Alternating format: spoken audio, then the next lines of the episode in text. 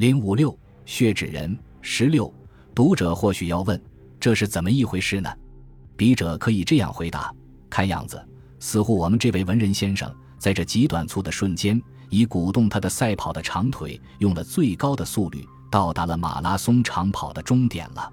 此时，那位医师先生，他和这位生命赛跑的锦标者做得最为接近。论理，他看到了这种赛跑的惊人速度，应当表示一点惊诧，至少是讶异。但是他并不，甚至他的刚制式的颜面神经。并未因此而有一丝一毫的变动，那样子好像他在五十年前早已知道了这么一回事。他真从容啊！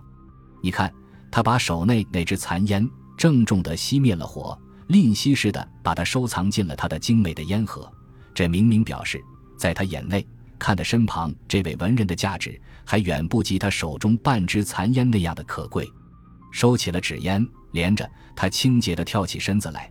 走到那扇室门前，验看了一下那个栓子是否栓得好，最后他方回身走到那位和平而又忍耐的文人的身前，俯下身子，一在这文人的额上亲密地抚摸了一下子。他又拨开这位文人生前瞧不起人的高贵的眼皮，约略看了看，旋转身子，他一脚踢到了那只横在地毯上的手杖，他从容捡起，把它安放到他救主人的身前，然后回过头来。向着刚触过电流似的那双男女，恬静地说：“呵呵，米虫钻进饭锅，煮熟了。”只见那双男女活像一对冰块雕成的塑像，睁圆了眼，声息全无。那女人好像一个跌中了的孩子，好半晌，他方是透过一口气来。只见他很慌骤而又很迟疑的，预备抢到他这最亲爱的杀父仇人的身前去细看一个究竟，但他这热心的行动。却被那个仁慈的医师挡住了。只听医师说道：“这是并没有什么参观的价值的。这种讨厌的东西，近年来马路上多得很啊。”哦，他他他死了吗？这女人的舌尖跳着舞，发出悲婀娜上弹出来般的音调。他好像方时醒悟似的那样说：“嗯，他好像……”医师说道：“他好像并不活着了。”呵。女人的心理，正是一种最不可捉摸的东西。三分钟前，那位文人在这女人的眼光里，还是一个所谓仇深如海的杀父大仇人。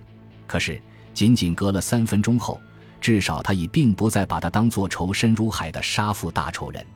因之，他的还没有干燥的眼圈，忽又微微泛上了一丝红色的潮润。他悚惧地抬起了他那双矛盾的、痛苦的眼睛。先向对方那只寂寞的椅子里偷去了一眼，他再望望那扇门，随后他回眼死盯着小秋，责问似的颤抖着说：“你、你、你！”他分明想说：“你怎么会做出那样的事来？现在怎么好呢？不必慌，这里暂时还不会有人闯进来，一切有我理。”医师也望望那扇门，用镇静的语声安慰似的这样说：“这医师的代答。”使那遭受了天打四的青年得到了一个召回灵魂的机会。他看到那女人的责问的眼光，用一种带哭的调子，非常费力地说道：“啊，呸啊，师母，我没没有没有呀。”他的喉头好像已布下了一道封锁线，而舌尖上也似乎张有一众不易通过的铁丝网。医师举眼向着失魂似的可怜的青年看看。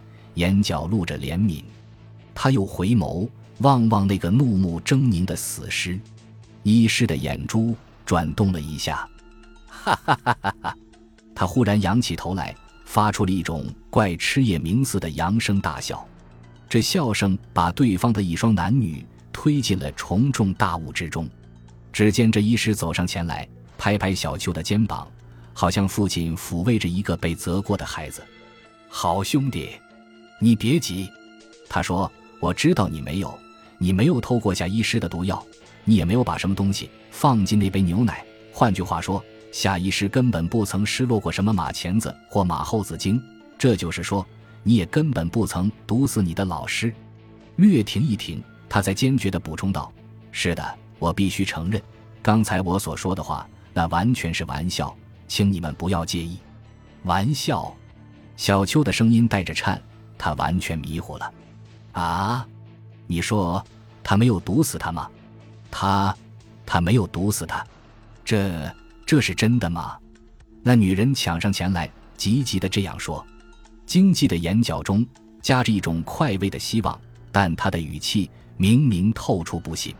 我何必骗你呢？医师恳切而坚决地说。咦，那么他怎样会会死的呢？女人望着那个僵硬的东西。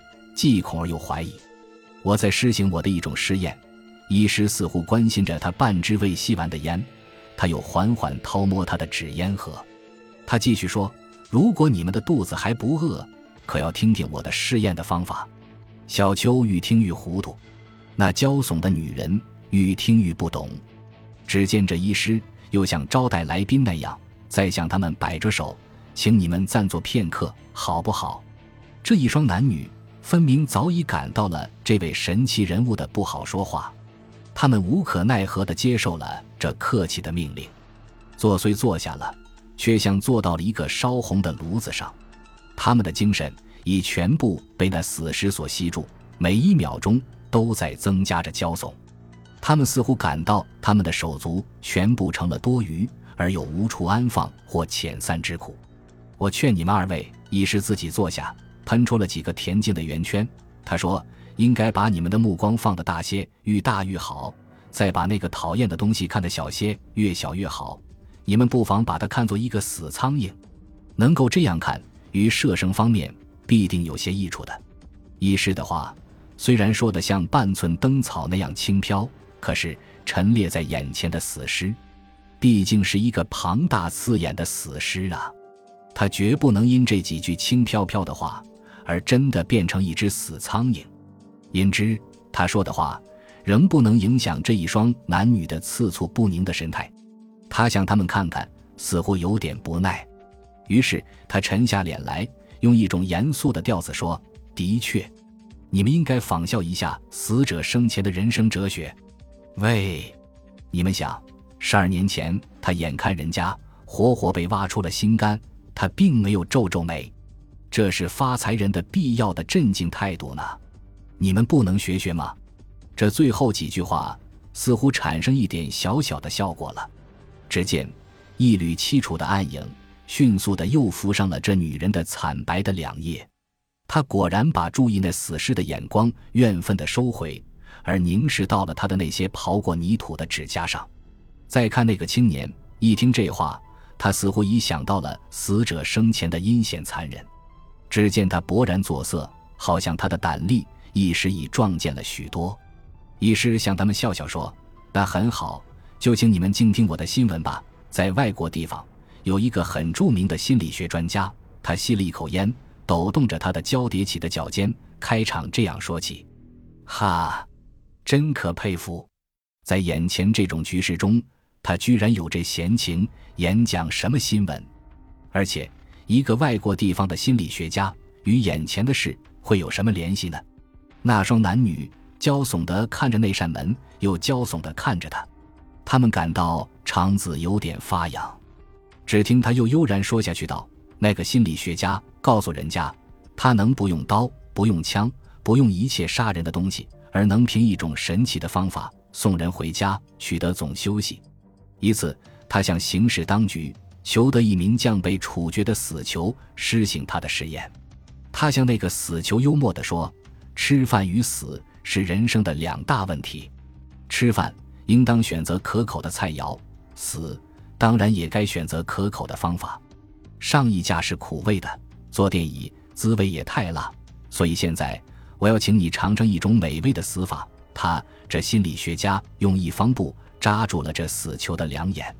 然后把这死囚牵引到一个自来水的龙头边去，说道：“我要割断你的脉息，放进你的血液，使你死得毫无痛苦。”说时，他用一柄小刀在这死囚的脉壳上用力割了一阵。你们记着，他用的是刀背。随后，他把自来水的龙头开放了一线，使它发出滴滴答答的声息。他向着死囚说：“你的脉息已经割断了，听到没有？你的血正在流出来。”是不是毫无痛苦？现在你全身的血流掉十分之三了，啊，十分之五了，十分之七了，啊，还剩二成了，一成半成了，啊，差不多呀，完了，现在你立刻就要死了，你看毫无痛苦，是不是？这心理学家一连说了三遍，毫无痛苦。只见那个死囚的头渐渐低沉了下去。当他把死囚脸上那方遮掩的布拿下来时，只见这死囚果然毫无痛苦的升上了天国。医师滔滔然一口气说完了他这新闻，他忽又扬声大笑，一面解释着道：“这新闻的性质似乎有点荒谬，我也是从别人那里听到的。我因为不相信这话。”所以亲自要试试，感谢我们这位王先生，他真慷慨，给了我这样一个增进学问的试验的机会。那青年听出了神，直到听完，他瞪着眼，似乎依旧有点迷惘。但他想了想，忽而恍然大悟。只听他哦的一声喊道：“啊，你仿效了那个心理学家的办法，你不错。我的话和那心理学家告诉死囚的话，原是大同小异的。”医师微笑着接口，青年凄凄地道：“他，他是被你吓死的。”医师又点点头：“正是吓死了他，解救了你们，解救了我们。但，但是你，你已害了我们咧。”青年的紧张的眼光不期而然，又飘到那个死尸身上去：“害了你们吗？我要提醒你们，请你们记着，夏医师说过。”死者本来害着极厉害的心脏病，而且我我也是一个医师，我有我的舌子呢。医师站起来，把他第十枚的烟尾轻轻抛进痰盂，他用抚慰式的声吻补充说：“我请你们节哀顺变，先放开胃口，吃毕一顿过时的午饭，然后提起精神来，准备料理盛大的丧事。”他又调转视线，向着新出品的双府说：“喂，王夫人啊，不。”暂时我应称你为邝小姐，我希望不久我能称你为蜜雪思秋啊，邝小姐，在热闹的笑堂里面，我预先祝福你们二位能合饮一杯法国式的咖啡。那女人的惨白的脸变成绯红，她已不暇留盼那个死尸，他只下意识的低头整理他的衣纽。小秋抑制着怒气，凄凄然说道：“但是我也要提醒你，也要请你记着，这。”这是人命呀，人命！一时猛然回过头来说：“在眼前这个可爱的世界上，最轻贱的就是这两个字，请你不要放在心上吧。”有我理。说到有我，他并不指着自己的鼻子，却是指着自己的耳朵。本集播放完毕，感谢您的收听，喜欢请订阅加关注，主页有更多精彩内容。